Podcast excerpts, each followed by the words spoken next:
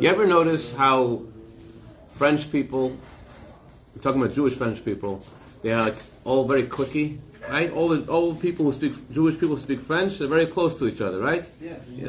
It's a beautiful thing. Baruch Hashem.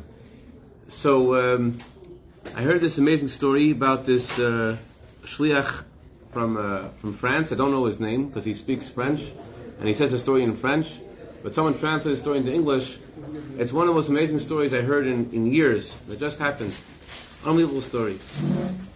There was um, there was a, a Chabad emissary in France, and he um, had a friend of his who was going to uh, to New York, and he, um, a lot of people in this community wanted to send him a letter to the Rebbe. So he asked this guy, let's call him David. David, can you please bring everyone's letter to the Rebbe? So David had this thing in his mind that in order to present a letter to the Rebbe, you know, this is what he thought. I'm not saying this is right or wrong. Even the, the thoughts we have which aren't right are also by the divine providence. David had this thought that in order to present in order to present a, a letter to the Rebbe, it's not enough just to just drop the letter off at the Ohel, at the Rebbe's Ohel. In order to present the letter to the Rebbe, front row seat, same price as back row seat. That's why I'm, I'm a back row seat kind of guy. No problem. So in order to present this letter to the Rebbe, he has to uh, he has to read the letter. It's not enough just to present it and put it down. He has to read it. That's what he decided. So he tells everyone before he goes, "Listen, I'm taking the letters to the Rebbe, but I want to read them." Everyone's like, "Okay, no problem. I, I, nothing private. Everyone's okay with that." But one lady says, "No, you can't read my letter." Everyone else says, "Read my letter, no problem." One lady says, "No, you're not reading my letter." So he says, "Okay, I won't read your letter." Remember, David has this thing in his head that if you want to get a blessing from the Rebbe, you actually have to must actually verbalize. That's what he thought. I mean, I'm not saying he's mm-hmm. wrong that that's such, such a thing. The Rebbe himself, when you give the Rebbe a letter, the Rebbe read your letter at the Ohel of the previous Rebbe, so it's such a thing. But obviously, that's the Rebbe's reading the letter. Either way, David felt this way very strongly. So David takes these letters, and the lady's letter included, and he he reads every letter that he got. But the lady's letter he didn't read because he told her not going to read it. However, he felt bad not reading her letter. So he saw someone else at the ohel. Oh, I'm not going to read the letter. I'll give it to this guy. This guy will. Read, this guy, some random guy in the street. He'll read the letter. You know, I'll still keep her privacy. He, he, he doesn't know who she is. She doesn't know who he is. And that way, the letter will be read by the Rebbe's ohel. That's what he was thinking. I'm not saying he was right. That's what he did. Okay, he gives the letter to David. Gives a letter to some guy. Let's call him Shmuel. Shmuel, hey, you're here. Read this letter.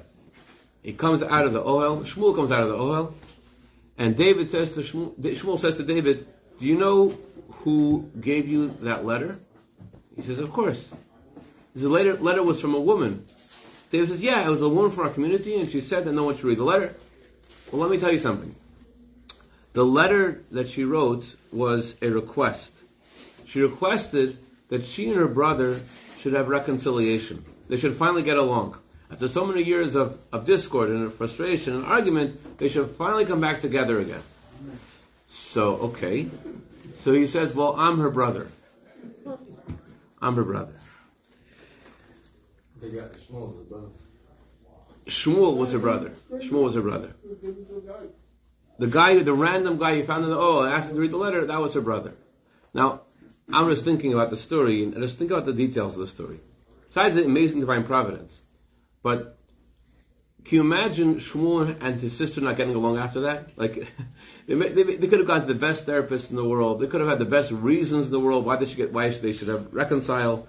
But the overt divine inspiration that they saw at that moment, the, the miracle of Hashem, is something that, that any human heart wouldn't would not, would not be able to help melt from, from seeing. So in a similar way, sometimes we go through an event, while we're going through it, there's no there's nothing good in the event. It's, it's not a good thing that's happening. But on the other hand, after the event's over, it's possible to look back at the event and to discover something that that um, you only were able to achieve because of this event. Like the previous Rebbe said this about his imprisonment. He said, if, if someone would give me all the money in the world, I wouldn't go back to that to that prison for even a moment. On the other hand, he said, if someone would give me all the money in the world, I wouldn't sell a moment in the prison either. I wouldn't sell a moment in the prison. Being in the prison was something that helped me gain a lot. I wouldn't sell one moment of being in the prison. Thank you very much. So, this week, in addition to the regular Torah portion, amazing Torah portion, Kepti we also read an additional Torah portion, the parsha of Para Aduma, of the red heifer. Read always this Torah portion before the month of Nisan since we have to bring the sacrifice, the Paschal Lamb, God willing, we'll bring it physically with the coming of Mashiach. So before we, before we, re, before we uh, offer the Paschal Lamb, we have to be purified with the ashes of the red heifer. So therefore, we read in the Torah about the red heifer, the Shabbos. Some people say, some opinions say that it's a biblical commandment, equal to the commandment to hearing the story of Amalek. It's a commandment to listen to this Torah portion, also a biblical commandment. And since it's a biblical commandment, so just like it's so important to hear the story, it's also so important to learn from the story. If we see there's such a storm, such an excitement, people have to come to Shul this Shabbos. Want a little water? It's, it's good for you. Thank you, thank you, thank you, thank you. I don't take from a kohen, you know. I'm not a Kohen. He's not a Kohen. Not yet. All right, pass it over. there you go. L'chaim, l'chaim, v'rach. Thank you, Rabbaruch. Thank I you. had nothing to do with it. Mine, So it's really it's it's really an important thing to learn this week's Torah portion because it's something that's so important to hear. So therefore, it's also so important to have a derher, to have some kind of message from it. So we'll see in this week's Torah portion something that will give us a whole new motivation in life, a whole new way of living life, something that could really like open up for us doors that weren't open before. What does the Torah say? The Torah says that if someone became ritually impure, they touched a dead body, and they have to be sprinkled with the ashes of a red heifer. There are many laws about this about this red heifer. It has to be completely red. It has to be something that was never used for work.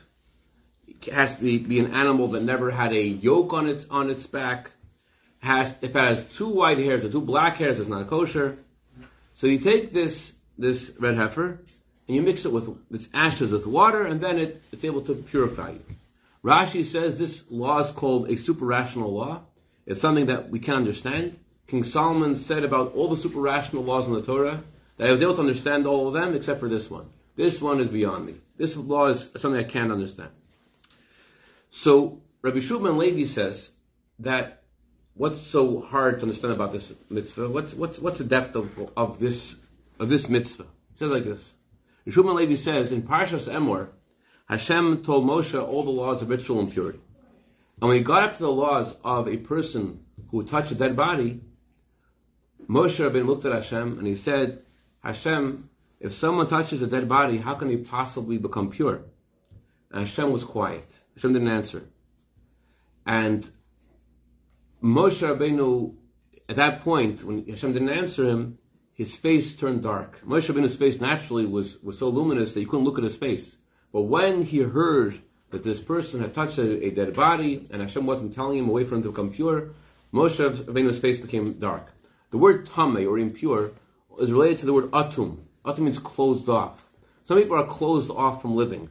They're not in touch with their soul. Not in touch with life. They're they don't have a connection to to to God, to life, to to to. They're, just closed up. They're they're. I don't know the word recluse is the right word, but even if they're not a recluse, but they're they're just not alive. So how can someone who is like this, someone who is, who is totally closed up from his soul, totally, totally not in touch, how can he free himself from the chains that he shackled himself with? How could he get out of this the, the shackles that he himself imprisoned himself with? So the answer is this: Hashem told Moshe Rabbeinu this week's Torah, the, the additional Torah portion, the Para Aduma, and Hashem said, "This is how they'll be purified." And Moshe Rabbeinu looks at Hashem and says, "How does this work? How does how does this help?" And Hashem says, "There's a decree before me. You can't understand it. This is the way it is." What this means is like this. What the spiritual meaning of this this is like this. You meet a Jew, and the Jew looks to you like there's nothing at all, no redeeming factor in this person's life. You, you can't see anything good in this person. You see that they're totally submerged, head, line, hook, line, and sinker in things which aren't good.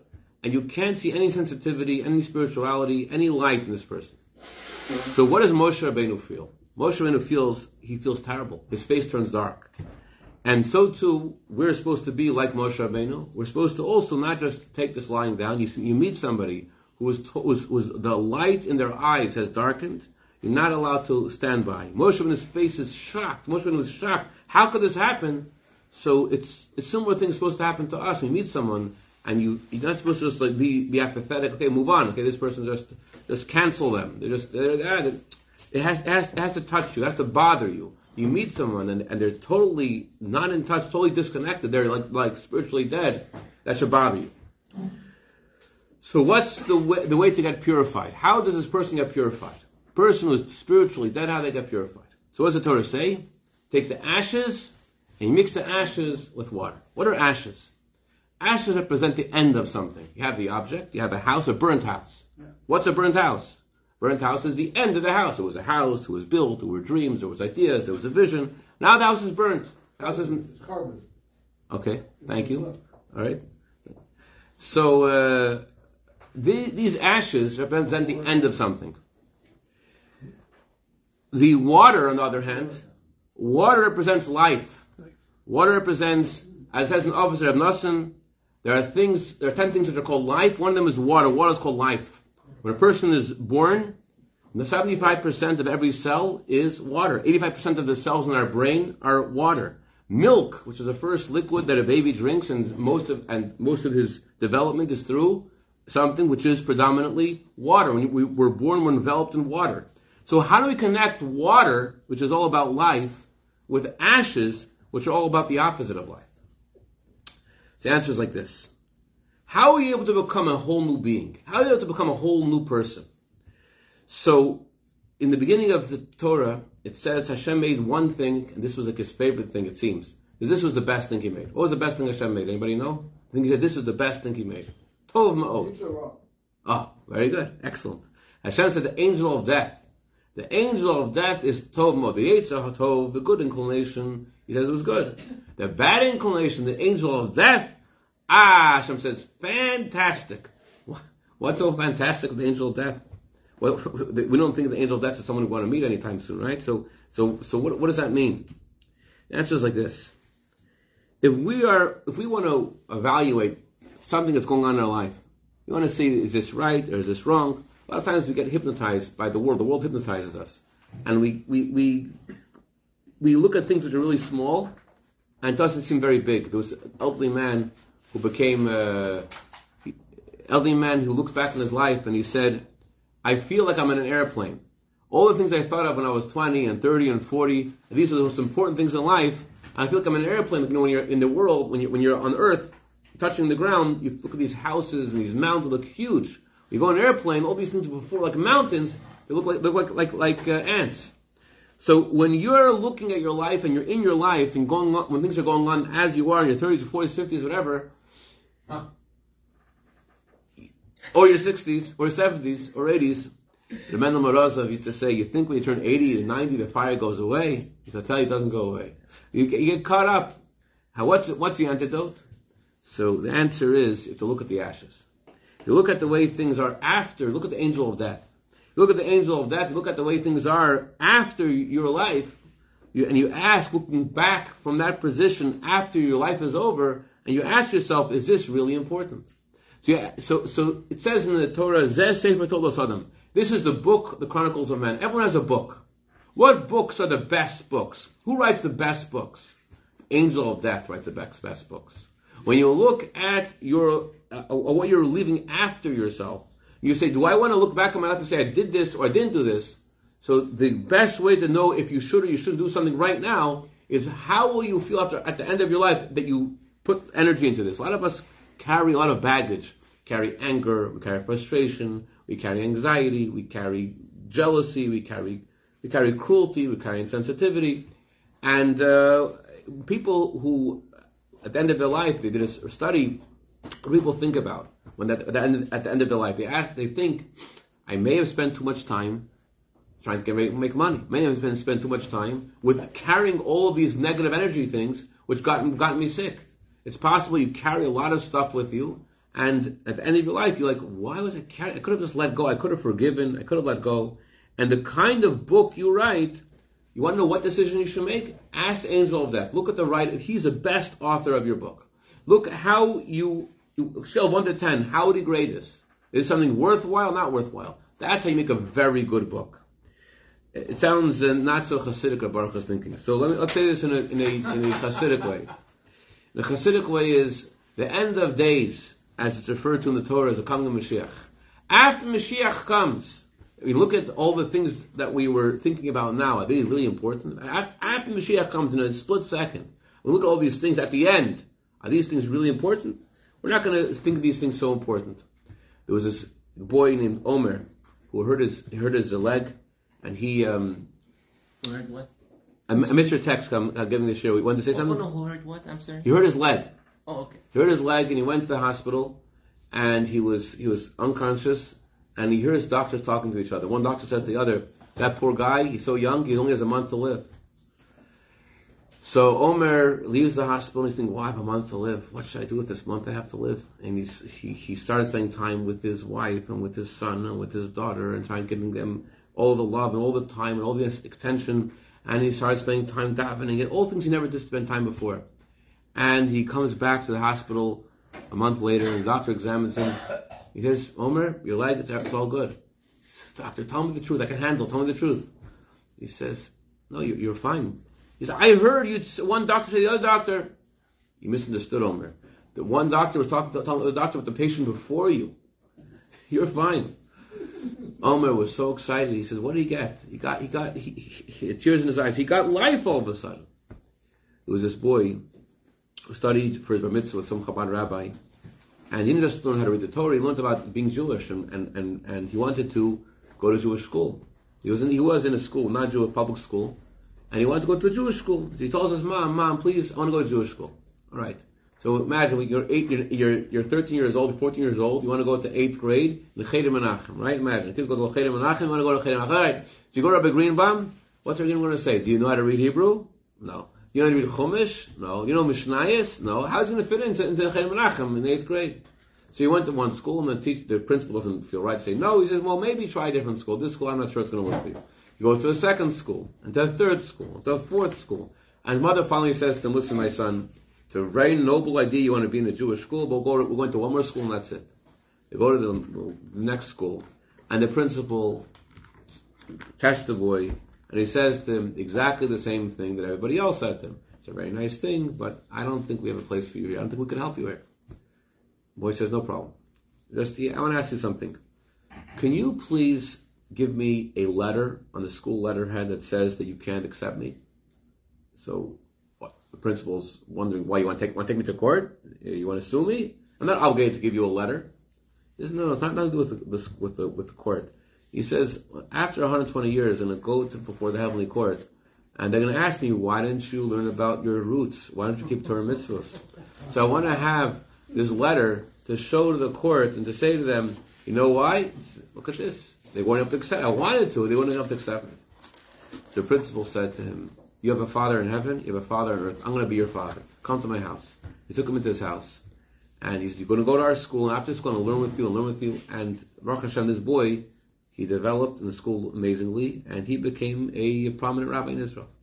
This, this um, message the boy said wasn't just a, you know, a, a smart thing.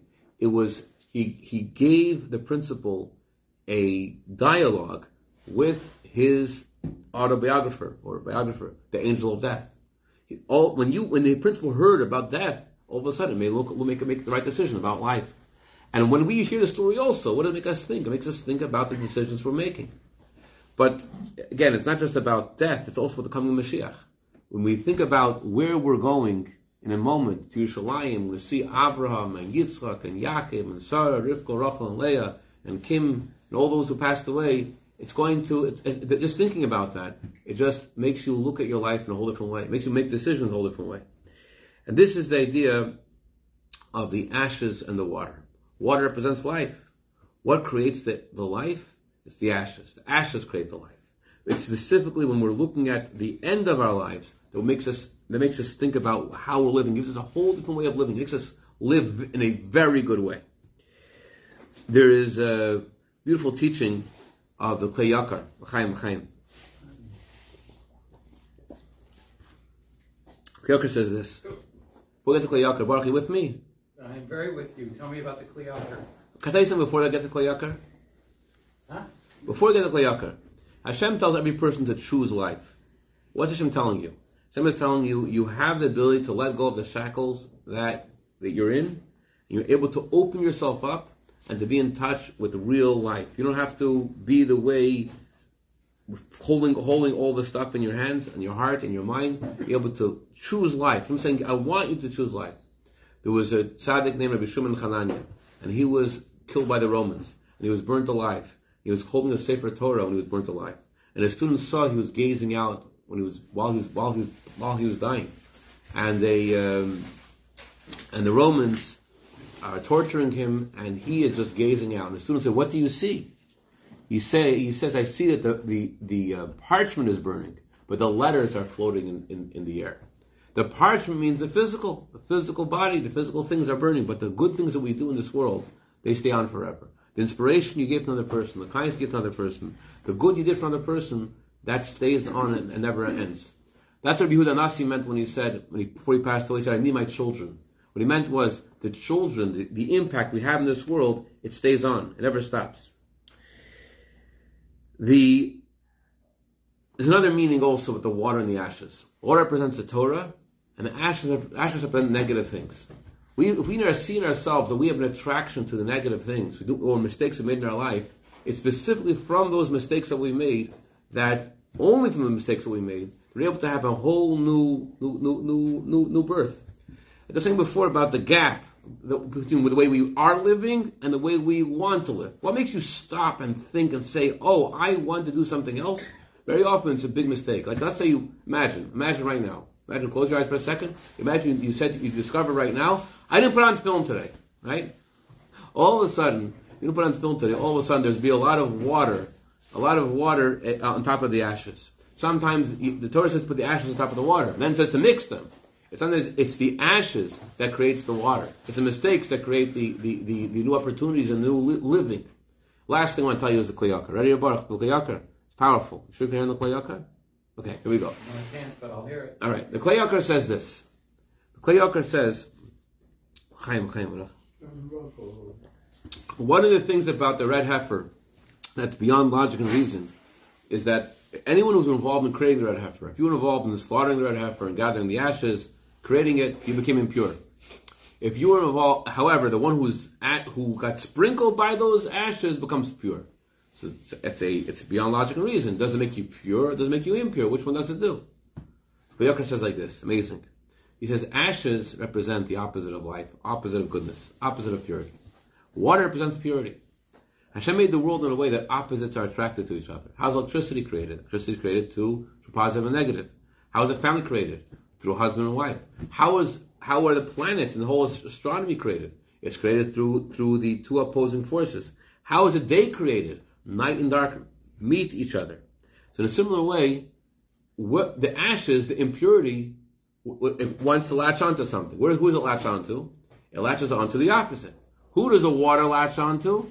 The water latches onto the opposite. So the person who is impure, the water connects to him, therefore he gets pure, purified. And the one who is in, who is pure before, who does he connect to? He connects to the ashes, and he becomes impure. In order for something to become impure, if you have an apple, in order for the apple to be able to become impure, it has to first touch water. The opposite of holiness always attaches itself to things which are holy. The Gemara says, whoever has a who is greater has a greater Yetzer Hara. The Yetzer Hara doesn't attack non-Jews, attacks Jews. Yetzer Hara doesn't attract regular people, attacks more the Chachamim, the ones who are greater. The Gemara says these words, whoever is greater has a greater Yetzer Hara. So if you find in yourself that you're that you're making big mistakes, oh, that means a connection to something pure. That means something good going on inside of you. It's specifically the the uh, fact that you have some purity in you that there's something impure trying to get you, and it's it's okay. I'm gonna put you to sleep. I'm gonna finish with this. Bottom line is like this. You can't win. You just can't win. By the way, why do you need the ashes too? If according to Kli Yakar, you're just need the water. The water is what makes you pure. So why do you need the ashes? Because only if you know about your mistakes, only if you know you have ashes, can you come pure. If you don't, if you don't know you have ashes, you don't know you have problems, you can never become pure. Mendel Futerfas said about the Yetzer Hara, he says he had, a, he had a, his teacher. His teacher said I could take the Yetzer Hara and put him in a chair and lock him up. Mendel Futerfas says I can't lock him up, but I, I know I know when uh, there's a voice in me that's coming from the opposite of holiness. Only if you know you have an Yetzer Hara can you possibly become pure. But anyways, bottom line is this: what, what, is supposed to take? The, what are the four things we're learning tonight? Number one is we're learning the Moshe Rabbeinu's face becomes darkened when he sees a Jew who is cut off, who's closed, who's not in touch with the life. He doesn't doesn't stand by when he sees that. He can't stand by. Number two, it's the ashes. And looking at the end of our lives, and looking at the coming of Mashiach, looking at the, the end result, it can purify us now, make us live a pure life. And number three, pure water comes specifically from the ashes. And It's specifically from our mistakes they're able to grow. Number four, if you find a negative tendency in you, you find that you're attracted to the wrong thing, it's a sign that you have water. Because where does evil try to attach itself to? Specifically to someone who has purity. Because we have an neshama, because we have holiness in, because we have such potential to accomplish, that's why the Yetzer Hara tries specifically to infiltrate us, because we have so much to give. So Hashem should help us all. We should be free from all of this uh, tumah, all of them to cut us off from who we're meant to be and who we can be, and think about where we want to get to in a moment, coming Mashiach, and get there. Any questions or comments? Yes. No. It's interesting that you prefaced the the shiur at the beginning, say you cannot understand the Torah, because you're trying to explain it. I'm a little bit perplexed. You know, the Rebbe once, once said about this. He says, if you look at the Hasidic meaning of the Para Aduma, you wonder why is it a chayk? You wonder why is it called super rational? That's what he said. You, you wonder how come it's considered super rational when it's uh, when it's when it's when, when it, it, could, be explained. On one occasion, Rebbe said this. Never said this. In the in the exercise of trying to make another person pure, when you're becoming impure, who does that? Who, who would go and give up their, of themselves to help someone else out? A Kohen. A Kohen, a Baruch. Someone who is getting in touch with the essence of Torah.